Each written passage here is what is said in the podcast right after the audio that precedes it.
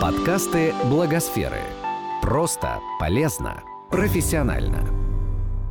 А вы знали? Документальный бестселлер американской писательницы и биолога перевернул понимание проблемы загрязнения окружающей среды в США и в мире.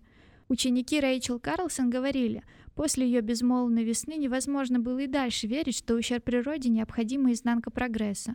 Книга «Безмолвная весна» вышла в 1962 году. Ограничения на использование пестицида ДДТ в США, зарождение и развитие общественного экологического движения в США и в других странах, создание агентства по охране окружающей среды США. Все это непосредственно связано с исследованиями, проведенными в процессе работы над «Безмолвной весной». Все это часть наследия Рэйчел Карлсон. Два года спустя, в 1964 она умерла. ДДТ, впервые синтезированный еще в конце XIX века, в 20-м стал безусловным чемпионом среди инсектицидов. Это средство для борьбы с вредными насекомыми, которые уничтожают урожай и распространяют болезни. Универсальный яд ДДТ прост и дешев в изготовлении, отличается высочайшей стойкостью и, главное, сравнительно низкой токсичностью для всех теплокровных, включая человека. Смесь ДДТ и других пестицидов распыляли с воздуха над полями и частными земельными участками, использовали в квартирах, добавляли в мыло, в воду, которой протирали полы. Темой влияния пестицидов на экосистемы Рэйчел Карсон заинтересовалась еще в 40-е годы, но тогда привлечь внимание к своим подозрениям ей не удалось.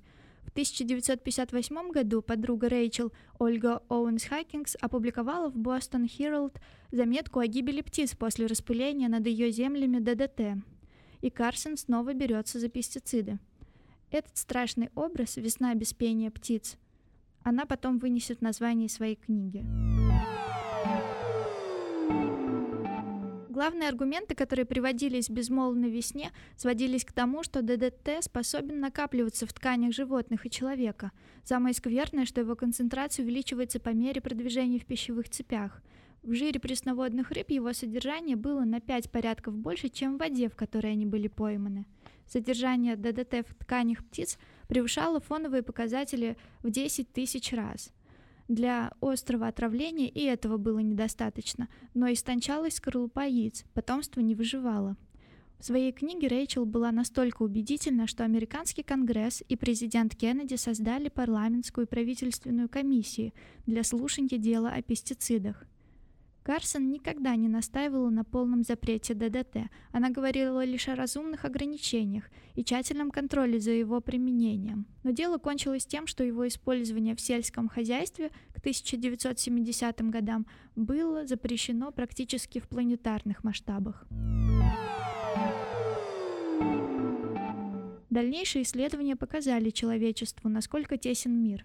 ДДТ оказался одним из первых глобальных загрязнителей – 4 миллиона тонн, распыленных в свое время над полями, лесами и болотами, никуда не делись. Попавший в атмосферу ДДТ остается там на века, частично оседая в океанских водах, почве, организме живых существ. Он обнаружен даже в Антарктиде. Этот подкаст создан с использованием средств гранта президента Российской Федерации на развитие гражданского общества, предоставленного Фондом президентских грантов.